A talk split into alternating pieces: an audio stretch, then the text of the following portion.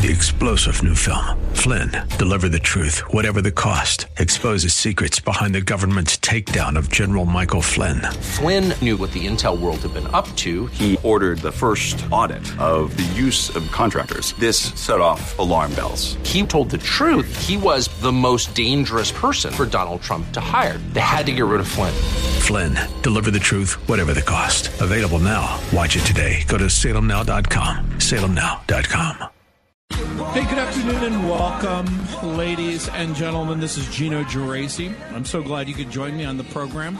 It's Tough Question Tuesday. It's time to ask the tough questions about God, about the historical Jesus, about the Bible. We've been talking about, well, rewards. We've been talking a little bit about salvation. And in the first hour, I um, was bringing to your attention an article that's been posted at christianheadlines.com christianheadlines.com milton quintanilla who's a contributor for christianheadlines.com has this headline that pope francis calls for a universal ban on surrogacy. And in that article um, the Roman Catholic Pope called surrogacy a uh, deplorable, and he called for a worldwide ban on sur- surrogacy. And uh, he, he brought up uh, some, some important issues of whether or not it's appropriate um, to be a surrogate. Now, using a surrogate mother is to bear children for a childless couple is a fairly old story and it goes all the way back to Abraham and Sarah in Genesis chapter 16. And so um, I'll talk a little bit more about that. And I, I, I do want to touch on that subject in the not too distant future. But if you want to join me on the program, it's 303 873 1935. That's the number if you want to join me on the program. Let's see who's up. Um, Jeff, welcome to the program. Yeah, hi, Gino. Uh, I had a question regarding the Holy Spirit. Uh huh. And um, in John chapter 14, 26, it says, But the Helper, the Holy Spirit, whom the Father will send in my name, he will teach you all things and bring to your remembrance all that I have said to you. Uh, later on in John, John 16, 7, he says, uh, G- this is Jesus speaking. He says, Nevertheless, I tell you the truth. It is to your advantage that I go away, for if I do not go away, the Helper will not come to you. Again, referring to the Holy Spirit. In the opening of Luke, um, it talks about John the Baptist, John the Baptist being filled with the Holy Spirit from birth.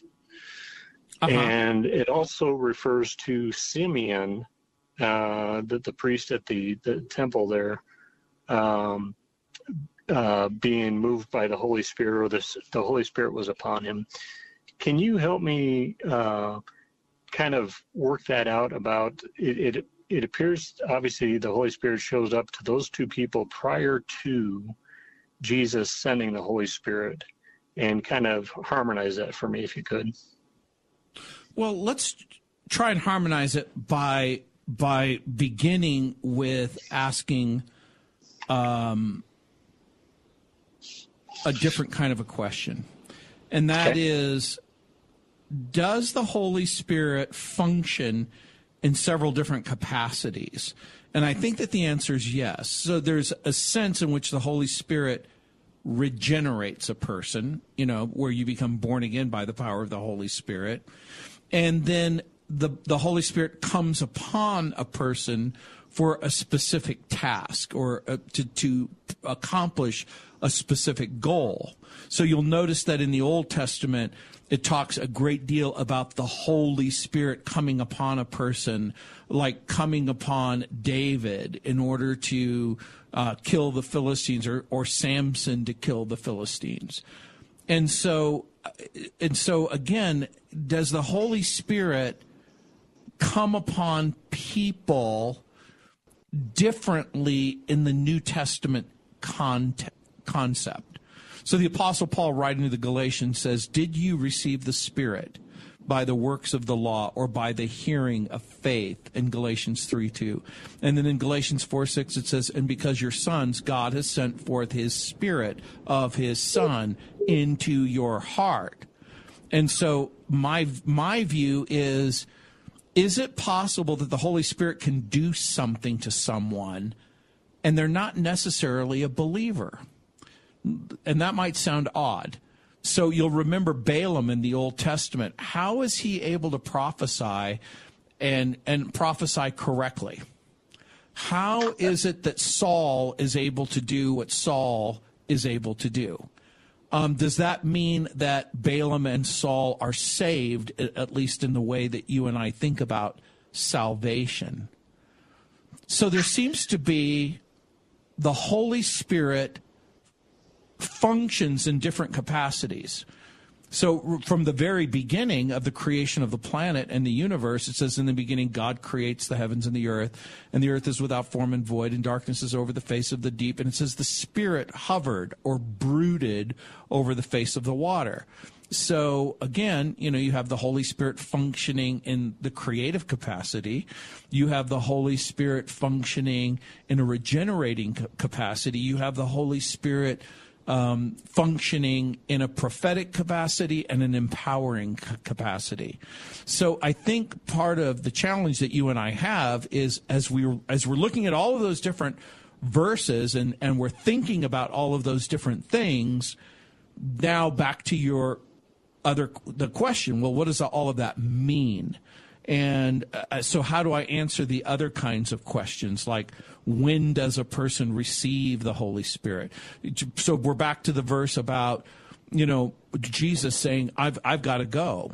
Um, but if I go, it's to your benefit because the Holy Spirit is going to come up with you and then be in you. So that leads me to believe that um, that the Holy Spirit didn't always function in that capacity in the Old Testament framework. It's always been my belief that people re- remember Jesus said in John 3 to Nicodemus, You must be born again, or you must be born from on high. And so he's talking to a, an observant Jew, right, who's called the teacher of Israel. So are Old Testament saints saved? Well, I think so but how? How are they saved? In in well, in my yeah. yeah, in my view, they're saved by grace through faith as they anticipate the promise that God is going to keep his word. So in Romans 4, it's, it says, what does the scripture say? Abraham believed God and it was accounted to him for righteousness. So, in my okay. view, people are saved prior to the cross of Calvary and the resurrection of Jesus because they believe by faith through grace that God is going to keep his word about their problem. The, the Bible okay. says that Noah finds grace in the eyes of the Lord in Genesis. And then, um, but there seems to be this kind of supernatural transition that takes place in the New Testament context that that um, that people are born again by the Spirit and they're occupied. They're literally indwelt by the Spirit. Okay. And I guess that was was my the the crux of that question was this when because Jesus says, "Unless I go away, He will not come." So it seems at that moment, that's when a new, I, I guess, assignment for the Holy Spirit occurred. Exactly. I think that's which, the right way. Is, yeah, I think that's the right way of thinking about it because, and if you don't mind holding, I'll, we'll talk a little bit more. Because he's the third person of the Trinity, he's omnipresent. He, he doesn't go away. He's always present, permanently, powerfully. So hold on. We'll be right back. Hey, welcome back, ladies and gentlemen. This is Gino Geraci. So glad you could join me on the program, 303 873 1935. And we were talking with, um, tell me your name again. It's Jeff? Yes, Jeff. Jeff. Y- yeah. Welcome back. And, uh, yeah, this is, it's, it's, yeah, it's, it's complicated, but the way that I think about it, to try and make it as simple as possible is we, we go from the big picture to the smaller picture. We, we go to the texts that are clear in order to try to understand what's not so clear. And so, um, so don't be frustrated if you go, well, this is all all over the map. Sure. Right. Yeah. No, that's um you know, obviously I, I did know that the Holy Spirit is mentioned multiple times throughout the Old Testament, so I I recognize that, you know, even from the Genesis and creation and all that whatnot. right. But it was just that particular point when Jesus said, He won't come unless I leave. That phrase, or, or I'm paraphrasing, of course, but that, that comment. Um, so it seems, again, as we left off before the break, was that was almost like a new assignment for the Holy Spirit where He now will indwell a believer, whereas before maybe He did not indwell, He would guide and prompt um, uh, people before that. Although I, I, I, one of the questions would be, did he indwell John the Baptist? Well, and I think so. I think he indwelt. So, so there's this again, this supernatural indwelling. There are hints in the Old Testament, like in Numbers twenty-seven eighteen, when it says, "And the Lord said to Moses, Take Joshua the son of Nun with you, a man in whom is the Spirit, and lay your hand on him." And in Judges chapter 3, verse 10, the Spirit of the Lord came upon him, speaking of Samson, and he judged Israel. Um, and so there is this sense that the Holy Spirit operates. And it, there's that distressing passage in 1 Samuel 16 where it says, But the Spirit of the Lord departed from Saul, and a distressing Right. spirit from the Lord troubled him. And so, apparent, uh, in other words, this isn't, he's not upon Saul in a regenerative sense, but rather Okay. in an empowering sense, an anointing sense in which to fulfill the capacity that God had called him to. Right. Well, that's a completely different thought I had never gone to. the idea Well, of if you- regenerative it- presence and, and, and just, yeah, that's, that's a, and a non-regenerative presence. Right, So, so the way I, I, th- I think of the non-regenerative presence is all of the examples where God invades people in their dreams. Like, remember, he's talking with um, the the pagan uh, Egyptian pharaoh, or he's talking Right. to. Um, a, a, a, a, a pagan Philistine, you know, when Abraham unfortunately lies about Sarah. I mean, he's not lying exactly, but he is exactly lying because he says, She's my sister. Is she his sister? Yes, but half sister. And but leaving them with the impression that he's not that she's not his wife. And and so Abimelech says, well, "Why would you do this gross injustice? Why would you do this horrible thing?" Remember, God, by His Holy Spirit, shows up in Abimelech's dream and says, "You're a dead man." yes. Yep. I, I just got And- done reading that a day ago. Yeah. Oh, then you know, and you go, Yeah. "Well, excuse me, time out. Why am I a dead man?" and and again, because God has this way of applying pressure in order to Yeah. accomplish his plans and purposes, even among the un, you know the unbeliever or the the people who aren't chosen. So I think all of that goes to the heart of in part, what you're talking about. Okay. Excellent. Well, listen, I appreciate you taking my call, and uh, I'll hop off the line here.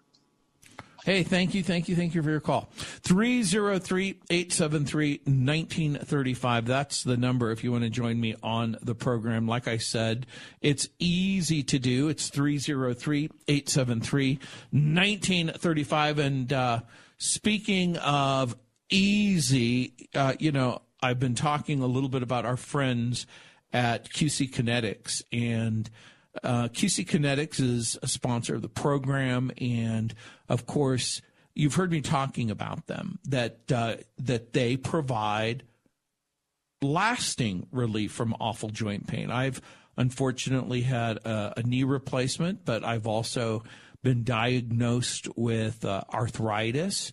And so joint pain is something really that, that I know well.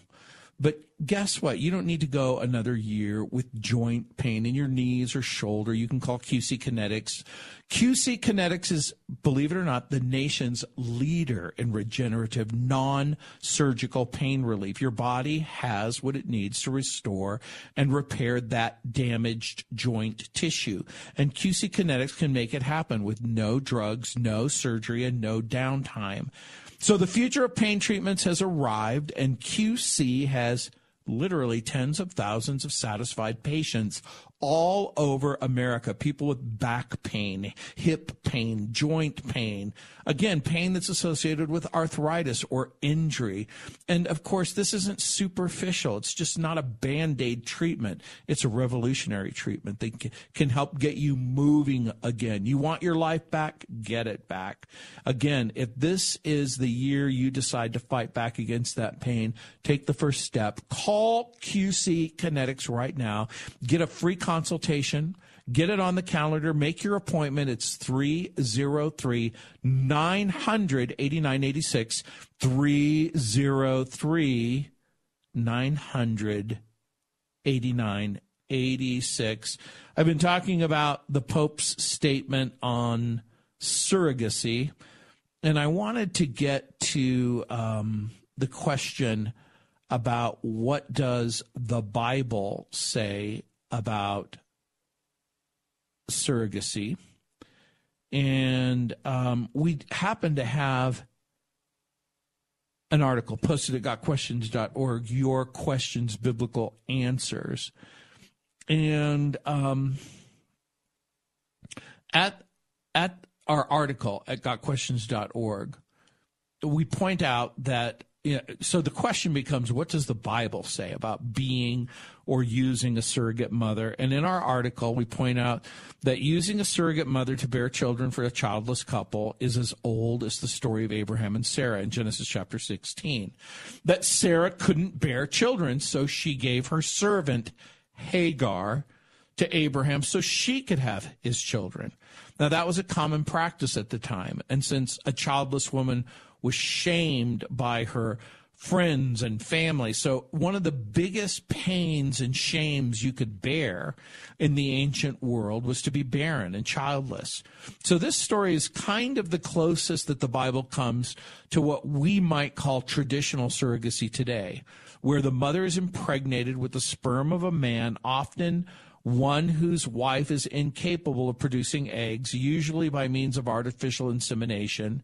Now, again, if we go back to the story of Hagar, it's going to produce pain, heartache, and confusion.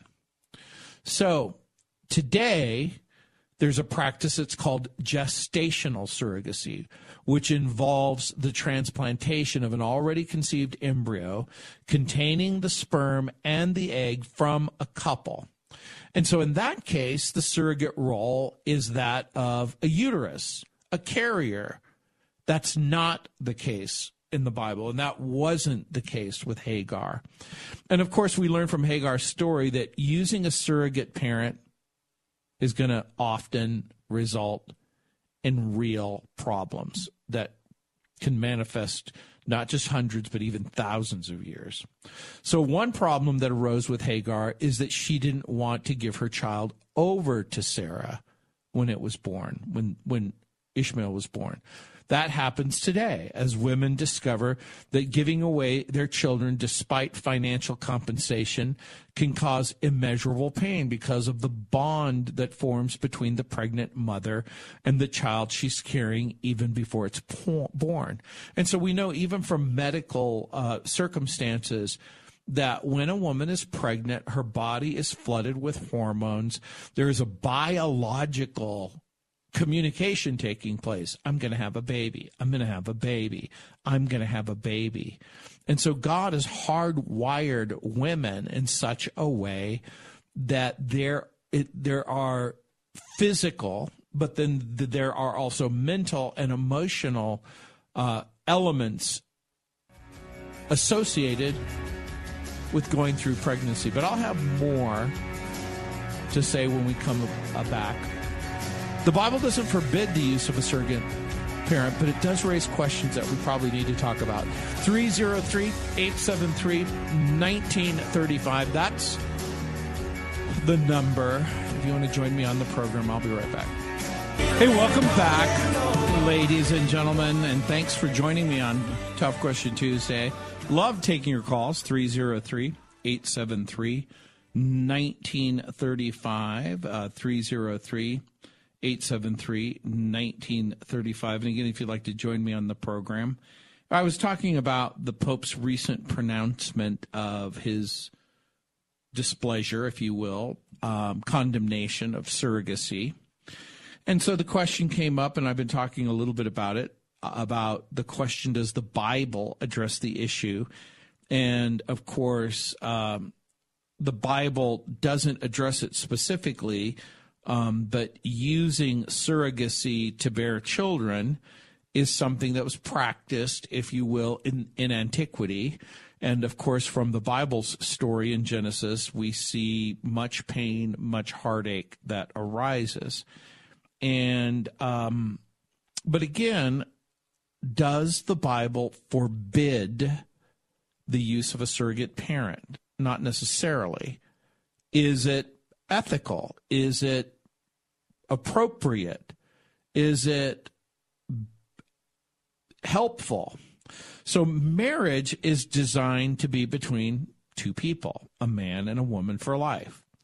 And according to God's revelation and design, it would appear that marriage, in part, is for the purpose of procreation, that children are, are a part of that.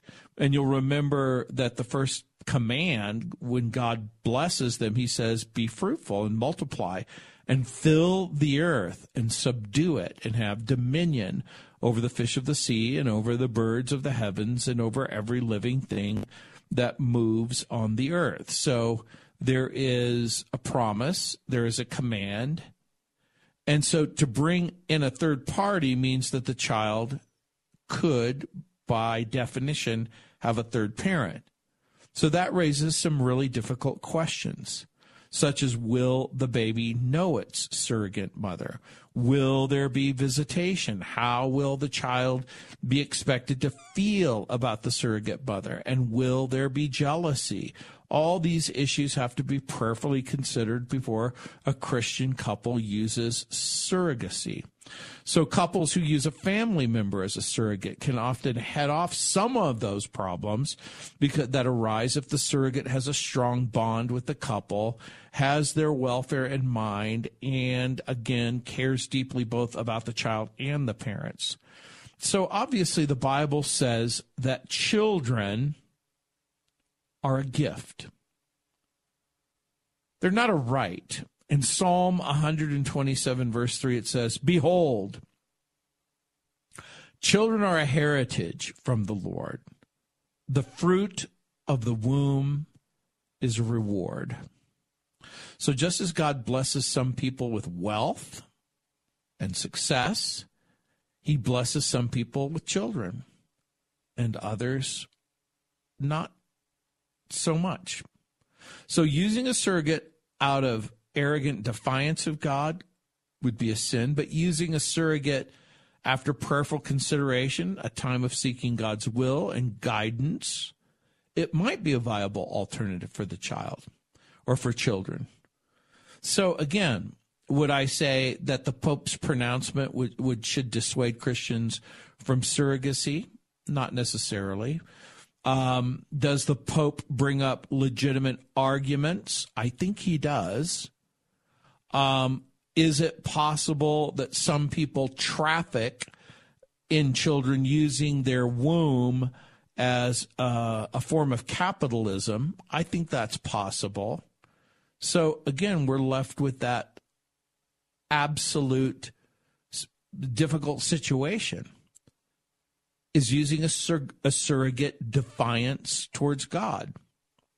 Well, in Roman Catholicism, their belief, according to the Roman Catholic Pope, is that clearly, from his perspective, it is. Is that my perspective? Not necessarily. In all that we do, according to the scripture, we have to do to glorify God. In 1 Corinthians chapter 10, verse 30, 31, it says, what, whatever you eat or drink or whatever you do, you must do all for the glory of God. So interesting. 303 873 1935. That's the number. If you want to join me on the program, let's see who's up. Barbara, welcome to the program. Thank you. How are you? I'm living the dream. I'm living the dream a little cold because it's been it's been cold. And that old knee of mine starts to creak a little bit. Well, I'm keeping you in prayer. Thanks. I need to find out how do I get to your church if I took Colorado Boulevard south, where do I go from there? So, if you're on Colorado Boulevard, are, are you talking about Calvary South Denver, or are you talking about where I happen to be teaching this Sunday? Uh, Calvary South. Okay, if you're going to Calvary South Denver, and if you're going south on Colorado Boulevard, do you ever make it as far as Hampden Boulevard, or how, so? So, what are the the? Do you know how to get to Wadsworth? Yes. Okay. So to get, you have to go south on Wadsworth, south of Bowles. You keep going south on Wadsworth till you get to Ken Caryl. That's K E N and then C A R Y L. And then you turn right, which is west, and Calvary Chapel's at at uh, at ninety fifty two. No, no, it's at um, it's right at the corner of Garrison and Ken Caryl. So uh, the corner of Garrison and, and Ken Caryl on the south side. It used to be a um, a uh, shopping center, like a Albertson supermarket, and so um, it'll be the, that big 50,000 square foot building. You can't miss it. So it's 9052 West Ken Caryl. So if you have a smartphone or if you have maps or you can, you know, you have a some sort of something that you can plug in your phone, 9052 W Ken Caryl Avenue, it'll get you there. Sounds good. See you Sunday. All right. You take good care. Enjoy. 303 873 1935. That's the number. If you want to join me on the program, 303 873 1935. And of course, um, for those of you who are interested, I will be at Grace Bible Church this Sunday. And um, if you want to know about Grace Bible Church, you can go to uh, Grace Bible, gracebiblelongmont.org, and it will give you a homepage, sermons, ministries, and all kinds of cool stuff. So, and then you'll get to see a little glamour shot and the most recent sermon that I've preached. 303 873 1935. That's the number if you want to join me on the program. I'm trying to. Um, I know that we talked about surrogacy, but again, it's Tough Question Tuesday. And there is a, a question called the Bible or the bridal paradigm. So the, the, the so someone is asking the question, what is the bridal paradigm and is it biblical? So the bi- bridal paradigm is a teaching that emphasizes the church as the bride of Christ and the kingdom of God as a love affair between Jesus and the bride. And so this uh, doctrine, this paradigm doctrine perspective, has been popularized by IHOP and people in the charismatic movement. So I'll, I'll have a little bit more to say about that when we come back. 303 873 1935. I'll be back. Hey, welcome back, ladies and gentlemen. This is Gino Geraci. Thanks for joining me. The number is 303 873 1935. Let's see who's up. Ty, welcome to the program. Thank you, Gino, for taking my call. I appreciate that. Hey, you are welcome. Hey, I've, I have been a Christian, gosh, since I was seven. And, um, you know, and so you just accept that the Bible is what it says that it is, that it is the Word of God. Mm-hmm. But um, through the years, as I have grown and matured, um, you come to realize that there are different uh, Bibles. Uh, you know, the Catholic Bible, for example, that has the Apocrypha. Uh-huh. Um, there's, um, I think, the Somalian or um, it, the, the North African one has certain books in it, and others that that it does that refuses to have. Um, I just would like to know a quick perspective on how did we get God's word that we yeah, have that's today. a that's a great big question, and and so you're exactly right. There, there's a term that scholars use to describe what's in the Bible or what's not in the Bible. It's called the canon of Scripture. And that word canon just simply means the rule of law that was used to determine if a book measured up to the standard. And so, in, in order to be in the Scripture, it had in, in the New Testament, it had to have been written by an apostle or the close companion of a of apostle. It had to be widely used in the church. It had to be internally accurate. Um, and so, as you can imagine, using that criteria, there was an Old Testament and a New Testament, if you will. And so, over the centuries of inspired composition, the people received certain texts as Holy Scripture without manufacturing them or mandating them. So, the modern Protestant Bible consists of 66 books, which is typically divided into the Old and the New Testament. But to your point, there was uh, uh, books that were included um, in the during during the intertestamental period that's called the Apocrypha. Now, there's lots of reasons why um, Protestants reject those books, but that's that's not going to help us with the heart of the question that you've been asking. So, the mm-hmm. heart of the question that you've been asking is um, the Old Testament books themselves ref- refer to a, a, a variety of different sources Moses, the official records of the kings, the proverbial writings. And so the the Old Testament as you and I understand it was intact and in place by the time of Jesus and make, Jesus makes reference to it.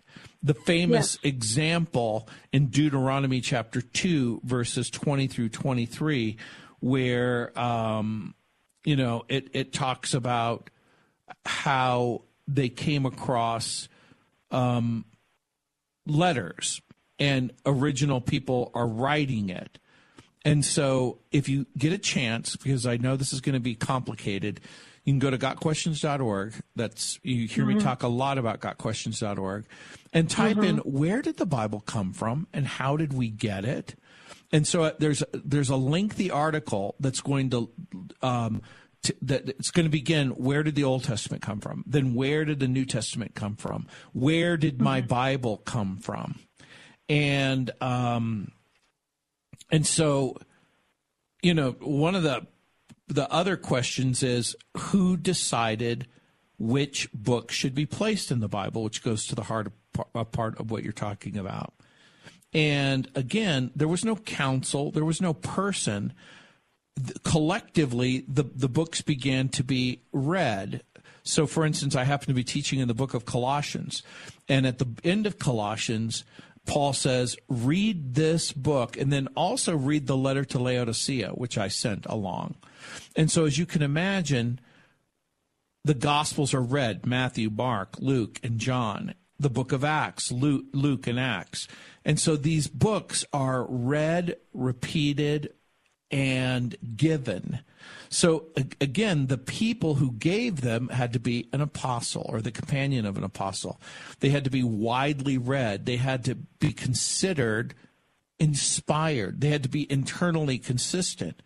And so um, in the Old Testament, in 2 Timothy chapter 3, Paul says, But as for you, continue in that which you've learned and firmly believed, knowing from whom you learned it and how from childhood you have been acquainted with the sacred writings, the Hagia Grapha. That's what that means, the sacred writings, which will make you wise to salvation. He's talking about all of the books of the Old Testament. So, um, the books of both the Old and the New Testament were collected, and then by the by the time you get to the middle of the second century, they're deeply entrenched and in place. And so if you go to Got Questions, type in that question where did the Bible come from? How did we get it? And then you're going to see a series of other questions like how and when was the canon of the Bible put together? And remember, when I use that term canon, I mean the rule or the measure. Canon becomes another word for the real content of the books of the Bible that you have in your hand. Okay. And then there's going to be another article entitled What Was the Process of Deciding on the New Testament Canon? Now, as you can imagine, I've devoted my life to the question you just asked. yes. Well, I think any believer um, wants to know what do we believe and why do we believe that and and have confidence in the authority exactly. that it gives to us. Exactly. And so I hope that's been a fun answer for you. Yeah. Thank you. I, I really appreciate and thank you so much for your radio show. I listen to you most evenings on the way home. Well, I'm so glad. And so now when you're listening, here's what I want you to do. Just go, "Oh God, help him. Lord, help him." uh, you amaze me, and I appreciate your ministry. And I'm so glad you're back on the air. I missed you when you were gone. Well, thank you. This is Gino Geraci. Thanks for joining me. And again, I'm so grateful for that question. And um, when I'm thinking about the question, you know, where did my Bible come from? The early church regarded the Old Testament as the revelation of God and the received apostolic writings with the same authority.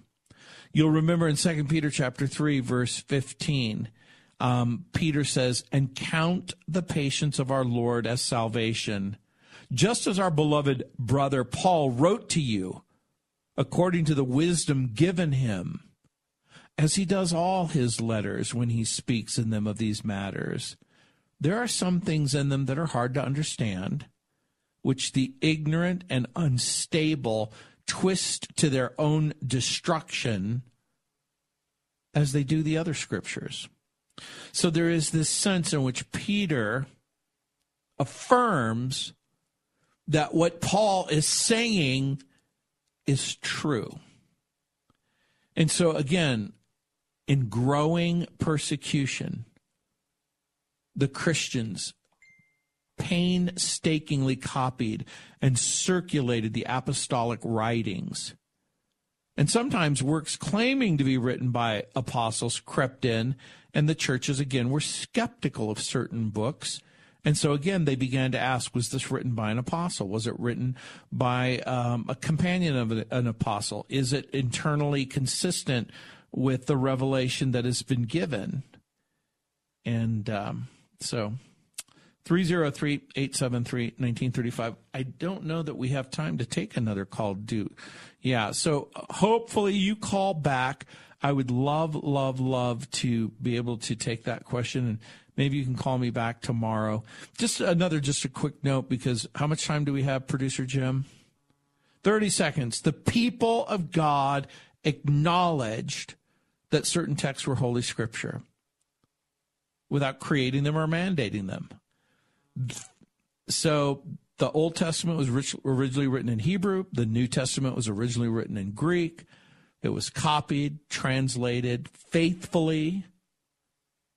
And the Bible, the Bible, the Bible that you hold in your hand,